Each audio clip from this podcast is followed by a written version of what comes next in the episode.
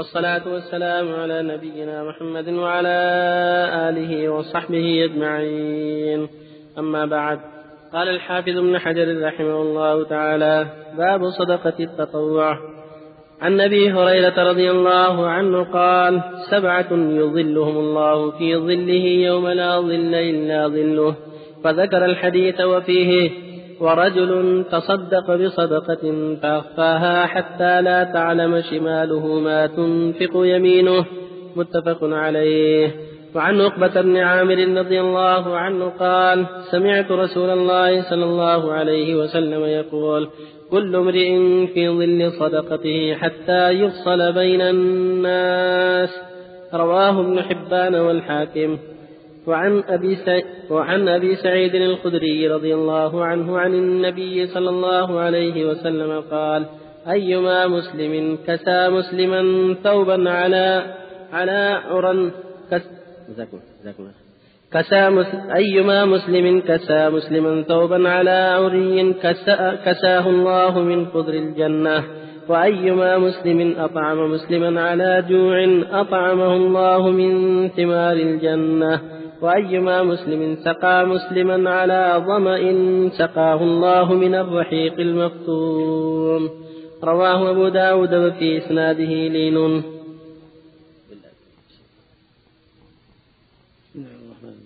الحمد لله. صلى الله وسلم على رسول الله وعلى آله وأصحابه ومن اهتدى به أما بعد هذه الأحاديث في فضل الصدقة. صدقة فضلها عظيم وفيها أجر كبير وعليها أدلة كثيرة ينبغي المؤمن الإكثار منها في وجه البر والخير. قال الله جل وعلا وأن تصدقوا خير لكم إن كنتم تعلمون قال عز وجل إن تبدوا الصدقات فنعم ما هي وإن تخفوها وتؤتوها الفقراء فهو خير لكم ويكفر عنكم من سيئاتكم والله بما تعملون خبير قال سبحانه الذين ينفقون أموالهم بالليل والنهار سرا وعلانية فلهم أجرهم عند ربهم ولا خوف عليهم ولا هم يحزنون. قال جل وعلا وما تقدموا لأنفسكم من خير تجدوه عند الله خيرا وأعظم أجرا. والآيات في هذا كثيرة. والأحاديث يقول صلى الله عليه وسلم سبعة يظلهم الله في ظله. يوم لا ظل إلا ظله. إمام عادل بدأ به لأن أمره عظيم. إذا كان عادلا له فضل عظيم. ويحصل به خير كثير للأمة. وشاب نشأ في عبادة الله ورجل قلبه معلق بالمساجد ورجلان تحابا في الله اجتمع عليه فتفرق عليه. والخامس رجل دعته امرأة ذات منصب وجمال فقال إني أخاف الله. والسادس رجل صدق بصدقة فأخفاها حتى لا تعلم شماله ما تنفق يمينه. والسابع رجل ذكر الله خاليا يعني ما انتهى حتى فاضت عيناه. خوفا من الله خشية له. رواه الشيخان البخاري ومسلم في الصحيحين. وفي حديث عقبة بن عامر يقول صلى الله عليه وسلم كل امرئ في ظل صدقته. يعني عند حر الشمس وقرب الشمس يوم القيامة ثم الصدقات ظل على المؤمن وسترا له دون حرارة الشمس.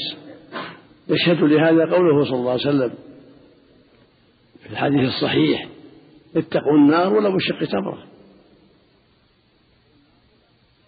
يقول صلى الله عليه وسلم ما منكم من أحد إلا سيكلمه ربه ليس بينه وبين ترجمان فينظر عن يمينه فلا يرى إلا ما قدم وينظر عن شماله فلا يرى إلا ما قدم وينظر تلقاء وجهه فلا يرى إلا النار. فاتقوا النار ولو بشق تمره. فمن لم يجد فبكلمة طيبة. رواه الشيخان مسلم البخاري ومسلم الصحيحين. ويقول صلى الله عليه وسلم ما من يوم يصبح فيه الناس إلا ينزل فيه ملكان أحدهما يقول اللهم أعط منفقا خلفا والثاني يقول اللهم أعط ممسكا تلفا والحديث الصحيح حديث الحارث الأشعري. يقول النبي صلى الله عليه وسلم إن الله بعث يحيى بن زكريا بخمس كلمات. أمره يبلغها بني إسرائيل. فقال له عيسى إما أن تبلغها وإما أن نبلغها فقال يا أخي إني أخشى إن سبقتني أن يخسر أو أعذب. ثم جمع بني إسرائيل وحدثهم منها وأمرهم بالصدقة. قال لهم منها أمركم بالصدقة. فإن مثل ذلك مثل رجل أسره العدو وأوثق يديه إلى عنقه فجعل يفتدي منهم من ماله بقليل المال بقليل وكثير حتى خلص نفسه. هكذا الصدقة. يحصل بها الخلاص يحصل بها الخير. من من عذاب الله. بها اتقاء النار. الصدقة لها شأن عظيم. يقول صلى الله عليه وسلم والصدقة تطفئ الخطيئة كما يطفئ ماء النار. نعم. والحديث الثالث أي مسلم كان مسلما على عريض كساه الله من خضر الجنة؟ يعني مثل من ثيابه الخضر. وأي مسلم أطعم مسلم على على جوع أطعمه الله مثل مال الجنة؟ وأي مسلم سقى مثل ظمأ سقاه الله من الرحيق المختوم. هذا وإن كان من سنده لين لكن شواهده كثيرة. في الآيات والأحاديث الصحيحة الدالة على فضل إطعام المسكين وكسر العراة والصدقة على الفقراء والمساكين. هذا أحاديث لا تحصى وآيات لا تحصى في مثل هذا. فالإحسان إلى الناس والرأفة بهم والرحمة بهم عاقبتها حميدة. الراحمون يرحمه الرحمن من لا يرحم لا يرحم. سبق أن ذكرنا لكم حديث عائشة رضي الله عنها أن امرأة جاءت إليها ومعها ابنتان تشحذ قالت عائشة فلم أجد إلا تمر ثلاث تمرات في البيت. فدفعتها إليها. فأعطت كل واحدة تمرة من من بنتيها. ورفعت الثالثة لفمها لتأكلها. فاستطعمتها ابنتها التمرة الثالثة فشقتها بينهما نصفين ولم تأكل شيئا.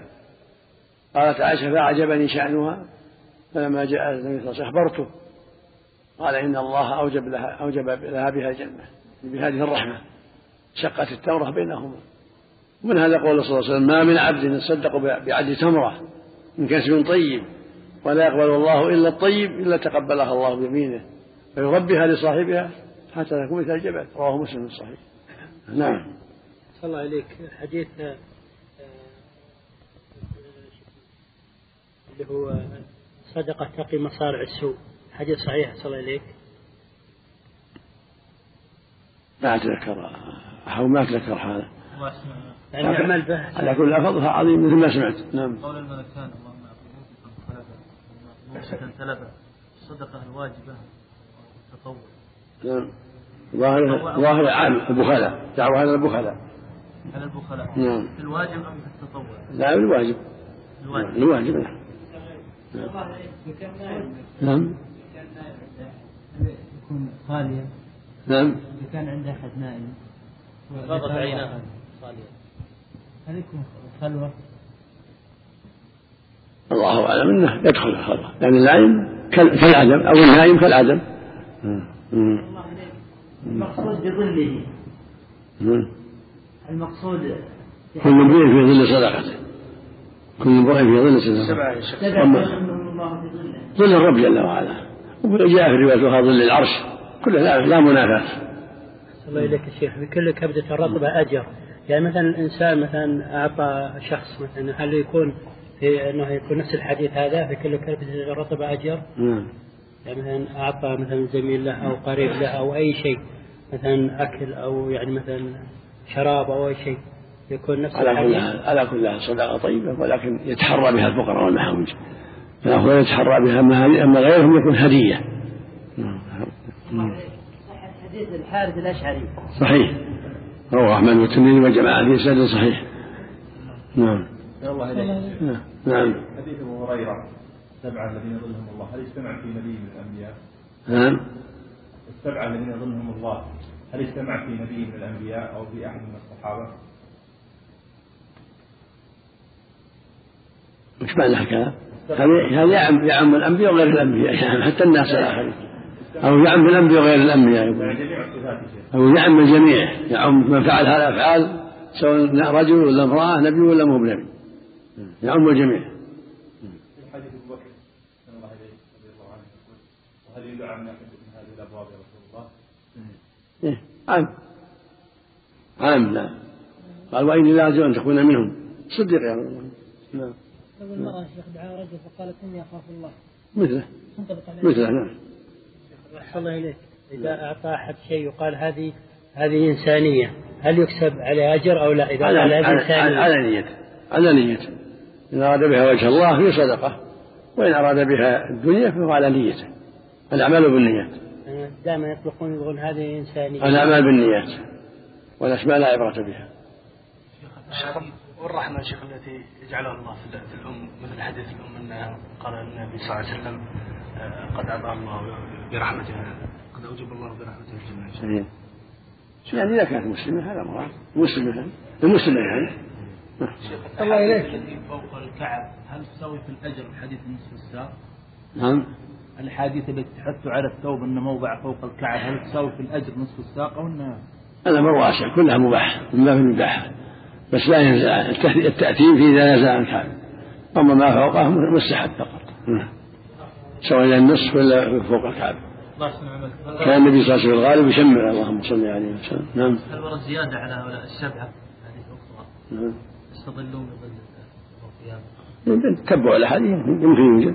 أو من تتبع الاحاديث ما ما ما ما أقدر أحصي شيئا ما أذكر شيئا.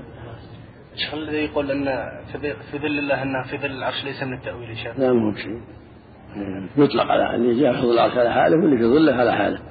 ولا منافاة لا شيء يليق بالله لا يشابه خلقه في شيء سبحانه وتعالى. الله نعم.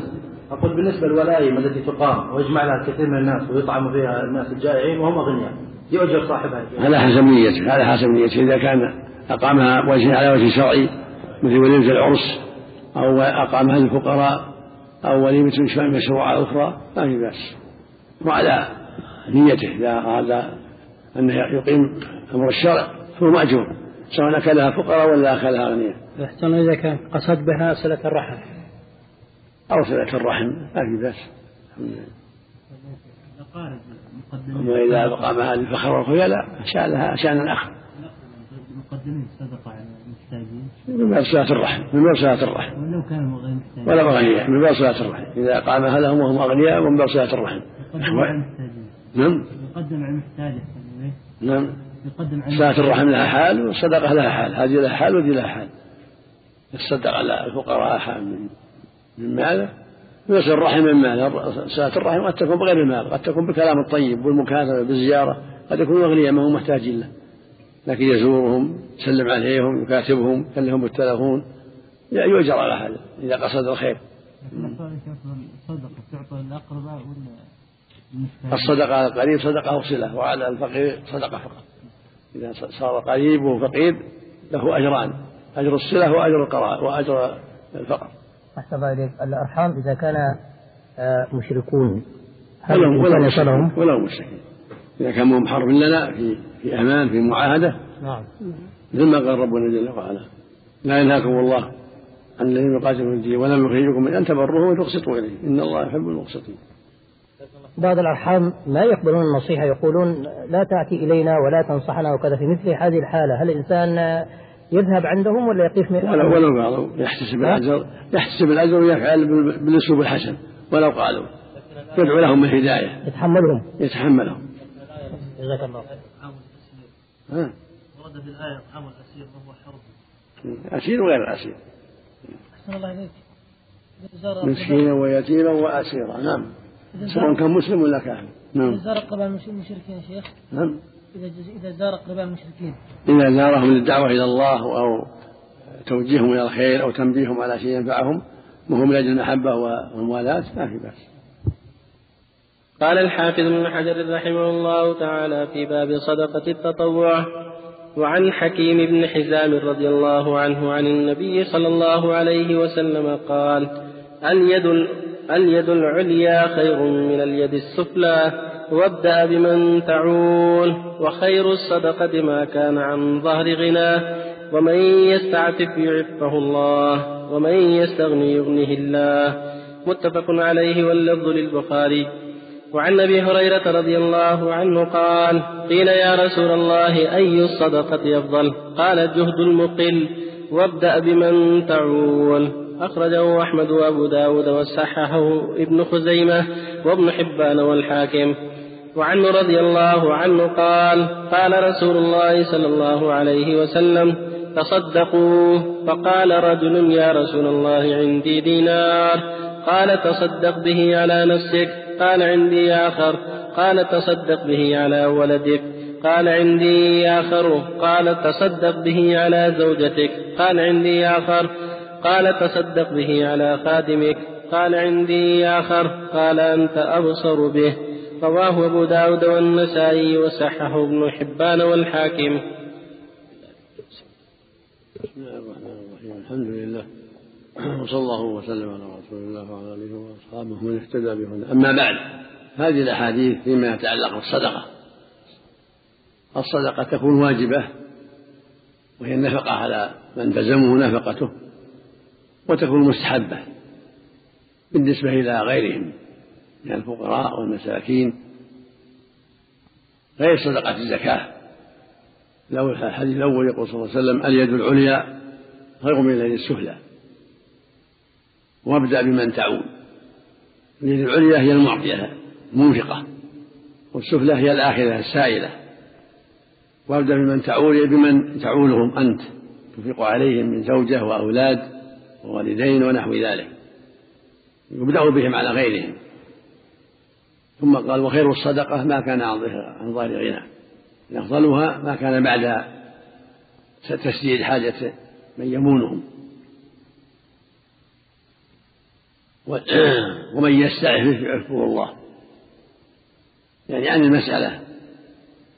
ومن يستغني يغنيه الله. هذا فيه حث على الاستعفاف والاستغناء عن سؤال الناس. وأن الله جل وعلا يجزي بعفافه وإغنائه. وفي حديث أبي هريرة جهد المقل. أفضل صدقة جهد المقل. ومفسر بما في حديث الحكيم بن حزام. جهد المقل هو ما فضل. عن حاجة حاجته وحاجة أهل بيته. وجهد المقل فيبدأ بأهله يبدأ بأولاده يبدأ بخادمه. ثم بعد ذلك يجود على من يسر الله. ولهذا قال أنت أعلم. صدق على ولده زوجته ثم قال أنت أعلم. على خادمه قال أنت أعلم. بعض الروايات بدأ بالزوجة بالأهل ثم الولد. بدأ بالزوجة متعينة لأنها معاوضة لا بد منها ثم الولد ثم الوالدين إذا كان هناك سعة ثم يجوز على الآخرين البعيدين المقصود أن يبدأ بالأقرب فالأقرب على الزوجة. قوله صلى الله عليه وسلم في الحديث الصحيح الذي رواه مسلم لما قيل رجل من أبر قال أمك. قال ثم من قال أمك قال ثم من قال أمك قال ثم من قال أباك ثم الأقرب فالأقرب. هكذا جاء في عدة أحاديث الأقرب فالأقرب. فإذا بدأ بوالديه والأم أبدأ وولده فالأقرب فالأقرب بعد ذلك من المحتاجين. أما الصدقة أن تطوع تعم الأقارب وغير الأقارب. صدق على الأقارب وعلى غير الأقارب. يقول صلى الله عليه وسلم الصدقة تطفئ الخطيئة كما يطفئ ماء النار. والله يقول وأن تصدقوا خير لكم إن كنتم تعلمون. ويقول جل وعلا الذين ينفقون أموالهم بالليل والنهار سرا وعلانية فلهم أجرهم عند ربهم ولا خوف عليهم ولا هم يحزنون. ويروى عنه عليه الصلاة والسلام قال الصدقة تطفئ صدقة السر تطفئ غضب الرب وتدفع ميتة السوء.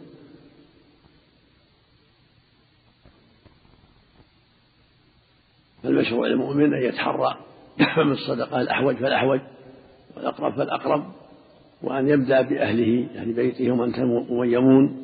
من هم في إعالته ثم يكون الإحسان بعد ذلك إلى من بعد وفق الله الجميع. نعم.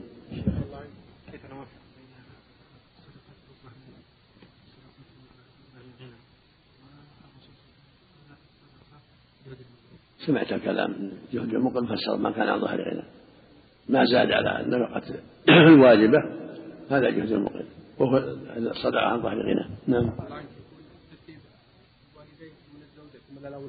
الصواب الزوجة قبل يعني لأنها عوض. وما ينفق ولا يطلق شيخ ما ما جاء أن أبا بكر الصديق الولد ثم الوالدين. وجاء عن أبي بكر الصديق الشيخ رضي الله عنه أنه تصدق بكل ماله يحمل على أنها ابقى لا لا لأنه كان يعمل تاجر. يعني يستطيع ينفق من كسب يده. نعم. داووا مرضاكم بالصدقة. ما أعرف له اصل أقول ما أعرف له اصل نعم. نعم. قوله من استعفف يعفه الله. كيف نجمع بين فعل الرسول صلى الله عليه وسلم إنه استدام من يهودي؟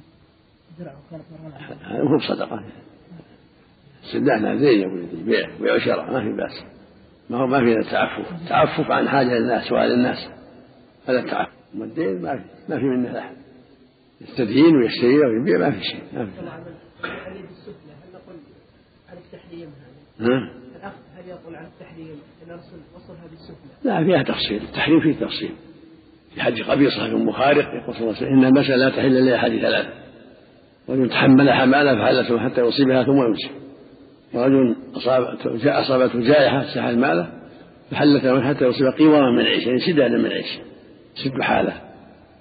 ورجل أصابته فاقة يعني كان عنده مال وعنده سعة أصابته فاقة. فشهد ثلاثة من ذوي الحجة من قومه لقد أصابته فاقة فحدثه المسألة أو ما سوى ذلك سحت يأكله صاحبه سحتا. نعم؟ يكون تسميتها بالسفلى في كراهة لأن آخره يفوت الكراهة. كراهة السؤال إلا عند الحاجة والضرورة الله إليك شيخ. كبار السن يدفعون الصدقة يقولون هذه دفعة بلا يعني. ما في بأس شيء من أسباب من أسباب دفع البلاء. نعم. سابق الله إذا كان الوالد إذا كان الوالد فقير فالصدقة الصدقة عليه وعلى أبنائه.